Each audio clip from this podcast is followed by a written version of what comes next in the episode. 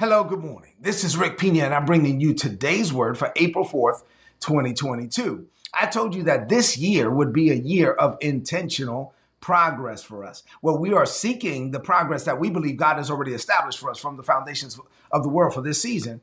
But we are seeking that progress on purpose. We're going to be completely intentional about it. So, for the last couple of months, a few months now, we've been studying life lessons from the life of Jesus. And we're at a season now, we're just less than two weeks away from Resurrection Sunday morning. And so now we're preparing our hearts and our minds to celebrate Good Friday, to celebrate Resurrection Sunday, to celebrate the fact that Jesus died for us on Calvary's cross and he redeemed us one time forever, right? And then he rose from the dead with all power in his hand. So as we've been flowing in this in this vein, I'm teaching you the importance of the cross. I pray that you've been learning from it, that you've been enjoying it, and I have some things to share with you this morning. So now I need you to open up your heart to receive what God is about to say.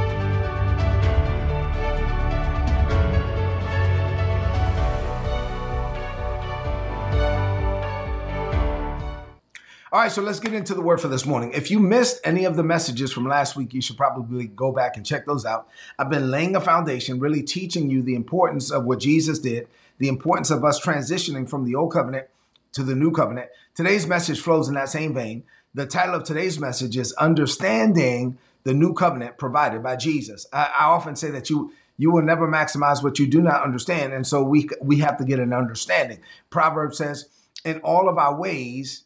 Uh, no, wisdom is the principal thing, therefore get wisdom. And in all of our ways, we should seek understanding. So, what does this mean for you today about the whole New Testament and what Jesus ushered us into? I have four things to share with you this morning. I'm going to try my best not to preach and get too excited.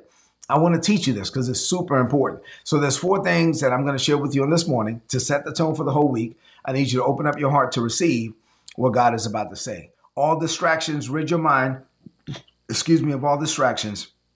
Four things. Number one, here we go.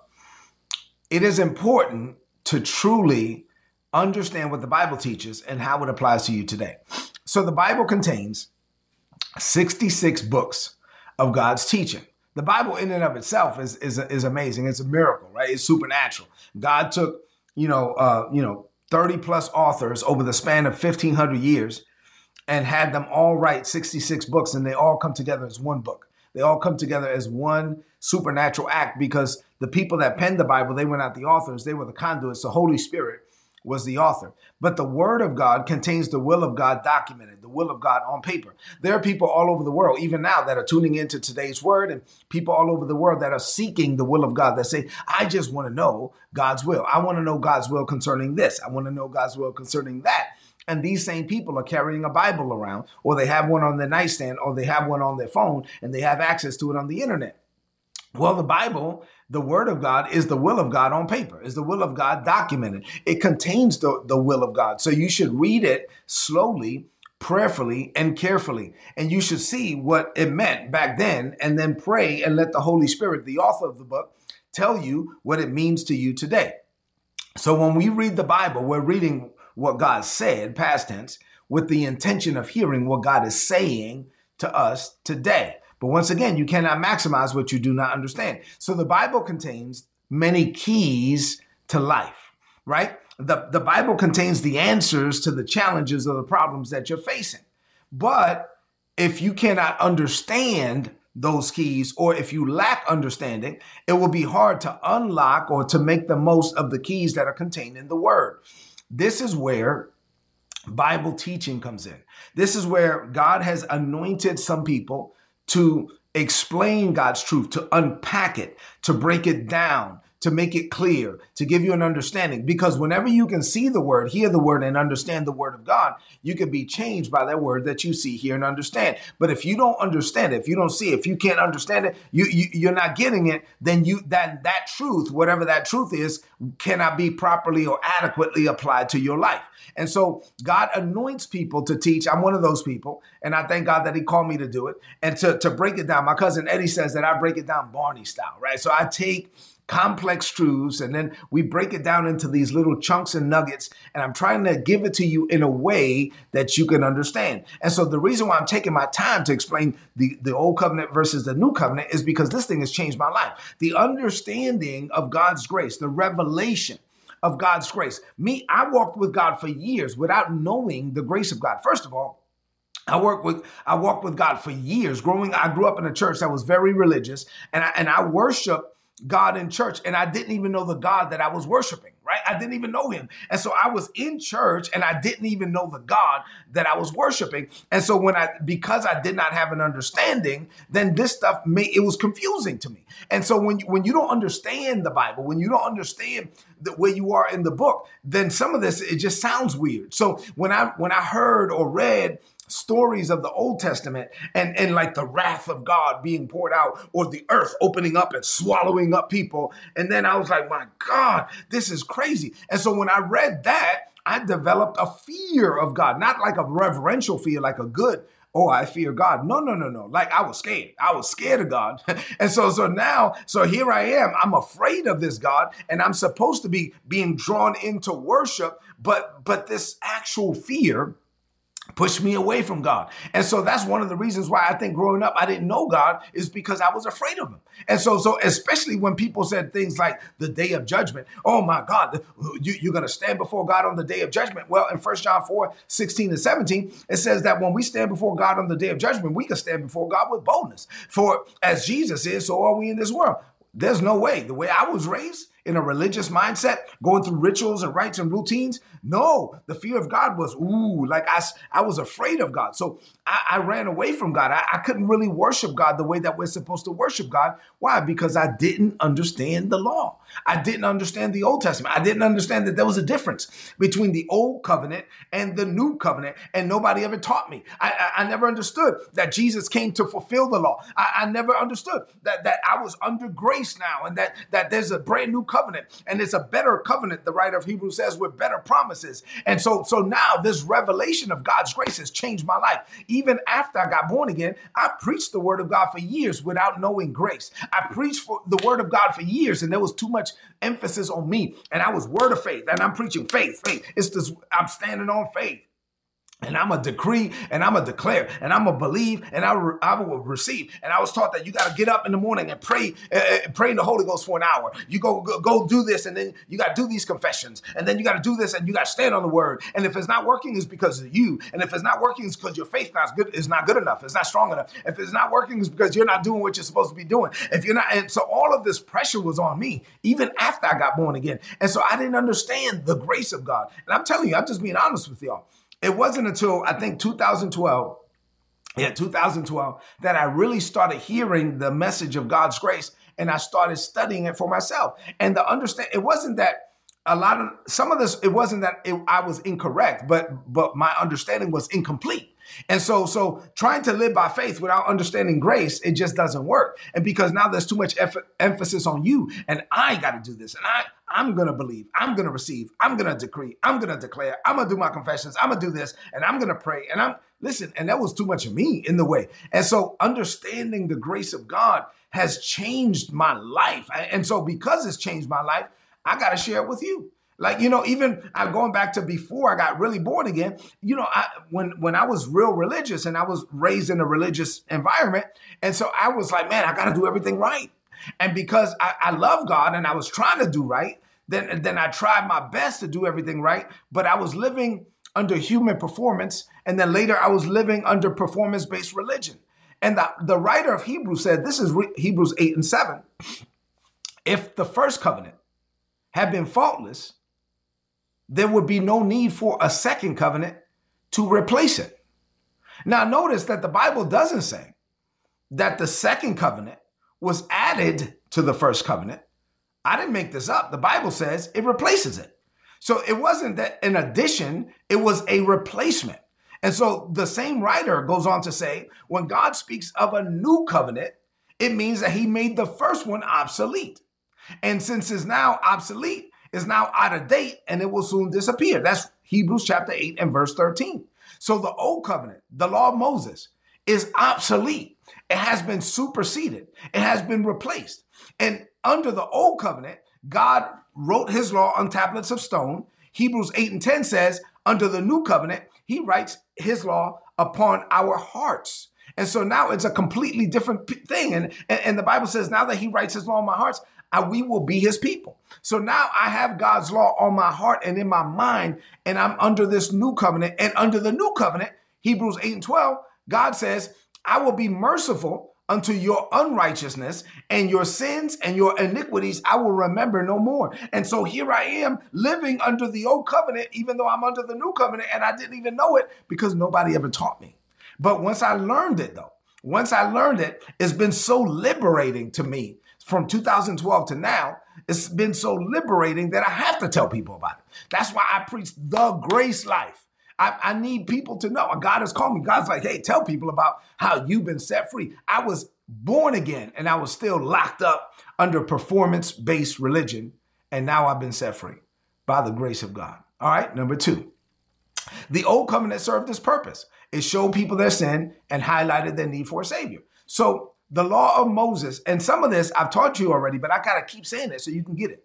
The law of Moses was not designed to save you. In Second Corinthians chapter 3 and verse 6, the Bible says, the letter kills, but the spirit gives life. The letter referred to here in Second Corinthians is the law of Moses.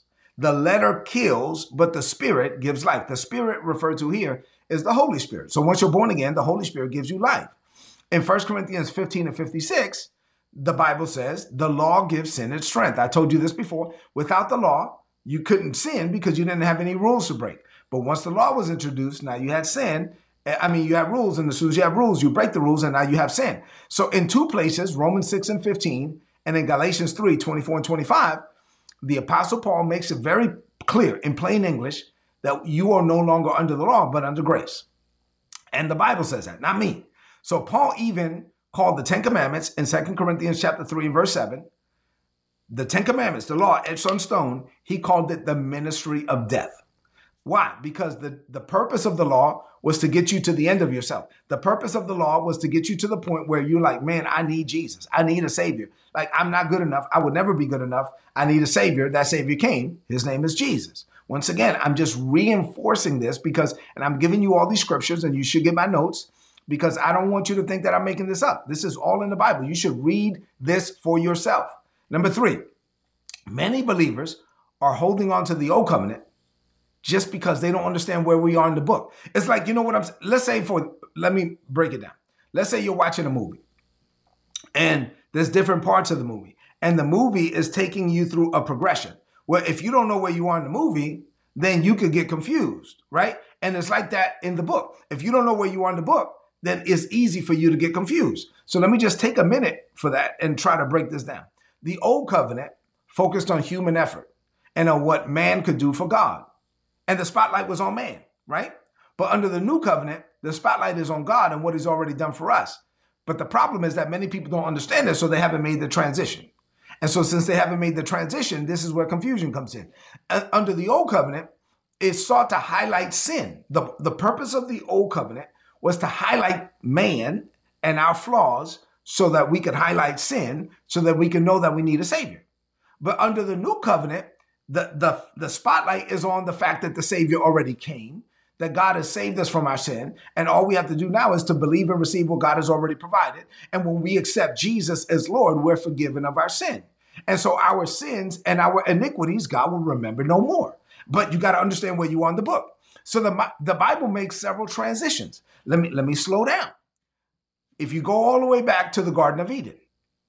So in the Garden of Eden, there were there were no Ten Commandments. There were no there was no law.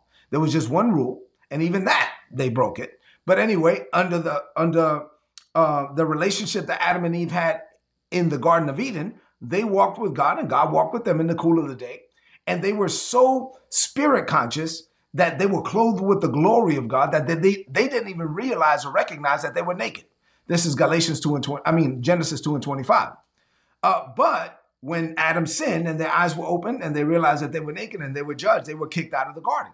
So once they got kicked out of the garden because of their transgression, that was a transition.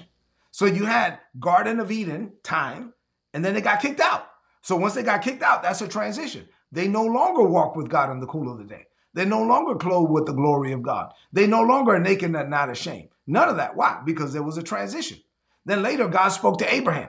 God spoke to Abraham. Abraham was around people that worshiped idols. They worshiped gods that they could see. Well, this God was a God that Abraham could not see. So God calls Abraham, who uh, and, and, he said, Hey, I need you to, to worship me, a God that you cannot see, and believe that I'm going to show up in ways that you can see. And Abraham believed God by faith, and it was accounted to him or attributed to him as righteousness. And so now that was another transition where God is now working with Abraham, and now he believed God, and it was all about faith, and now it was accounted to him for, for righteousness. And now we're Abraham's seed because he's the father of faith right? So that was a different transition from from the Garden of Eden, boom, getting kicked out. That's a transition. And now Abraham, father of faith, establishing a brand new thing about faith. Okay, that's a transition. Later with Noah, you know what happened with Noah? God destroyed the earth with water. Well, that was a transition. And then post that, God says, I will never do that again. I will never destroy the earth with water. That will, there will come a time where I will cover the earth with fire, destroy the earth with fire, but I'll never do it with water again. That's another transition. And then there was another transition when God introduced the law, the law of Moses. So now the law comes in with the with uh, the Ten Commandments, and once the the law was introduced, boom, that's another transition. So now people have to live under the law. And then Jesus came, and when Jesus came on the scene, that's another transition. And so now we're no longer under the law. And guess what? Later, the rapture will come. And one day, we'll be gone. In the twinkling of an eye, we're going to be raptured. And when the rapture comes, that will mark another transition. And then another time, Jesus is going to come back after the rapture. And when he comes back again in glory, he's going to become in glory to judge the living and the dead. And that will be another transition. And then, watch this. And even at the end of the book, the Bible says in Revelations 21 and 1, at the end of the book, the Bible says, uh, for the first heaven, he says, I saw a new heaven and a new earth. For the first heaven and the first earth was passed away, and there was no longer any sea. So there's going to be another transition where there will be a new heaven and a new earth, and under the new earth, there won't be no sea. Like there won't be no Red Sea, there won't be an Atlantic Ocean, none of that. That's under that will be another transition.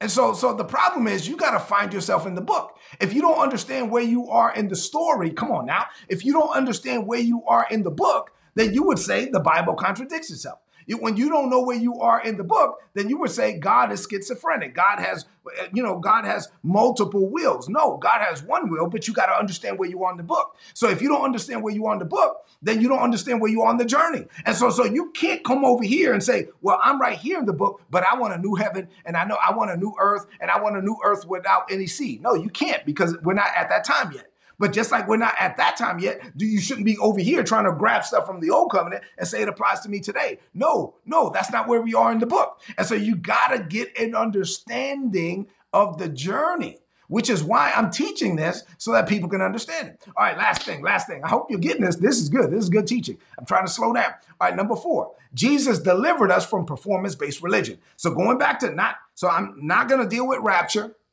We ain't there yet. I'm not going to deal with Jesus is coming back and on his leg was written King of Kings and Lord of Lords. No, we ain't there yet. I'm not going to deal with new heaven and new earth. We ain't there yet. Where, where are we at right now in the book? Where we are right now in the book is that Jesus delivered us from performance based religion and now we're under the dispensation of God's grace. That's where we are in the book. So let's talk about that because that's what we're about to celebrate on Resurrection Sunday. You got it? All right. So Jesus delivered us from performance based religion. The Apostle Paul went on several missionary journeys and he ran into a lot of opposition whenever he preached grace because he was preaching grace a lot of times to people that had were converts from from from Judaism. And so now they were conditioned to focus on works. And so the Jewish converts they rejected what Paul said. They rejected the gospel of grace because they were so focused on what they were doing for God. They rejected the gospel of God's grace because they wanted to focus on, hey, I'm a good person.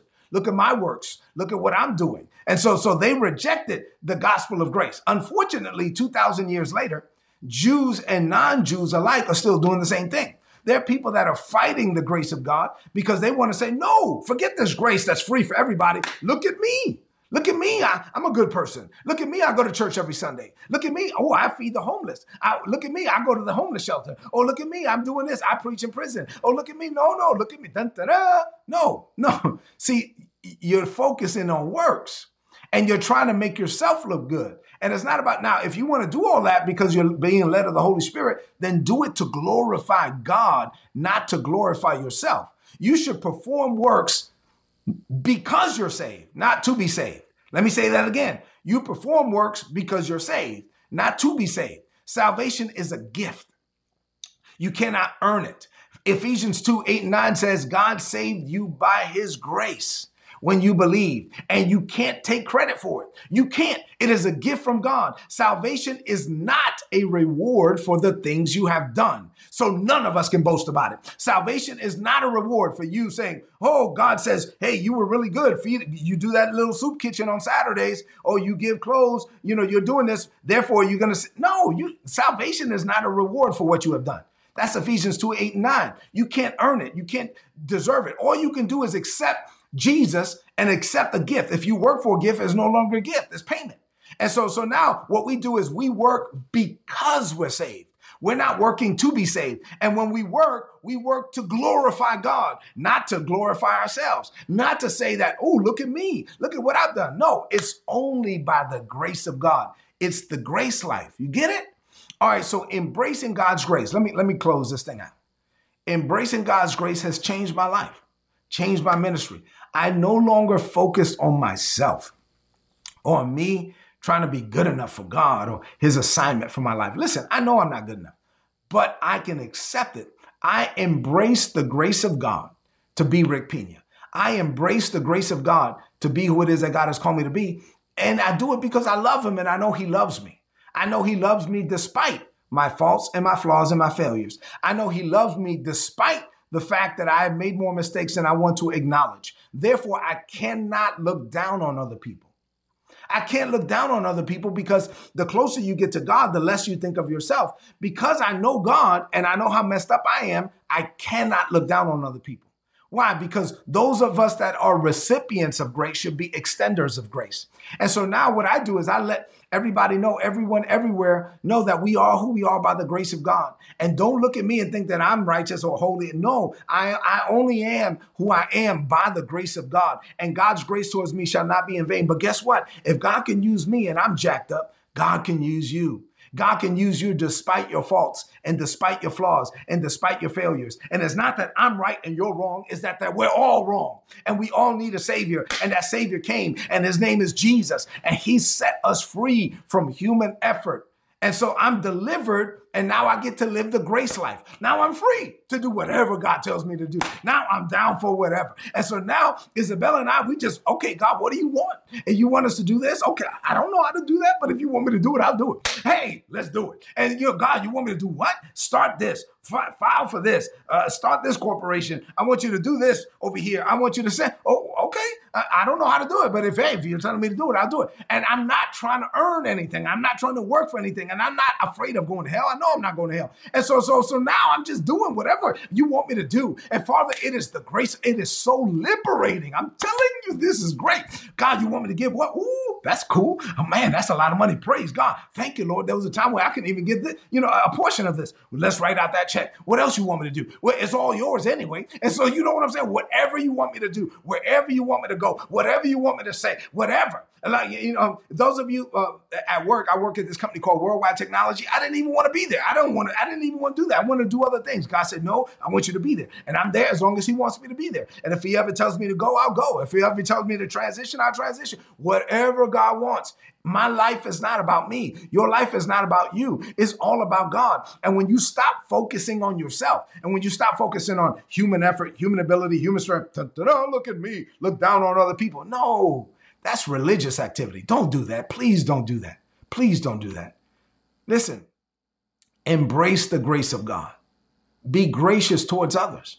because God is gracious towards you. All right, let's close this message out with a declaration of faith. I hope you're getting this.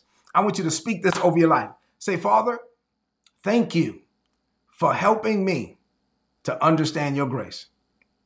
Before the law was given, you freely blessed Abraham, Isaac, Jacob, Joseph, and Moses by grace. They didn't earn anything, yet you blessed them richly. Not because they were good, but because you were good. But then the law was given. And under the law, there was a shift to human effort. Under the law, you dealt with humanity according to man's performance. So, under the law, you required man to live under rules and regulations. And the law was designed to get man to the end of himself, to show us that we needed a Savior. But that Savior came, and his name is Jesus. Through Jesus, we have a new covenant, and the old covenant is obsolete. I am no longer under the law, I'm under grace. I no longer live my life focused on human effort on whether or not I'm good enough. I live my life focused on you on your love for me and what you assigned me to do before the world began. Not because I'm good, but because you are good. So I can do all things because you live through me. And living this way, I know greater is coming for me. I declare this by faith in Jesus' name. Amen. This is today's word. This is today's word. Please, this is a message you might need to listen to again. This is today's word. Please apply it and prosper. This is the grace life. I pray that you get it. I don't know. I'm, I'm trying to do my best to explain this in a way that you can get it. I really pray that you get it. All right. And I don't know what if I'm gonna flow in the same vein again tomorrow, but I'm trying to get you to get it because I know how important this is. This thing has changed my life. I pray that it does the same for you. So listen, do me a favor. Uh, go into this uh, chat. Go into the chat. Leave me some comments if this message was a blessing, and then share this message right now on your social media, on your timeline, and with your friends. I love you, and God loves you more. I'll see you tomorrow morning. God bless you.